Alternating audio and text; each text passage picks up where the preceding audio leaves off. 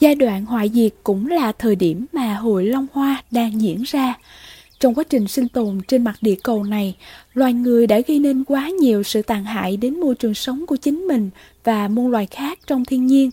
Khi cuộc sống tràn ngập những điều ác trượt do cả một dân tộc, xã hội, cộng đồng hay toàn nhân loại gây ra thì cả tập thể ấy đều phải chịu nạn thiên tai, bệnh tật, chiến tranh dẫn đến sự diệt vong.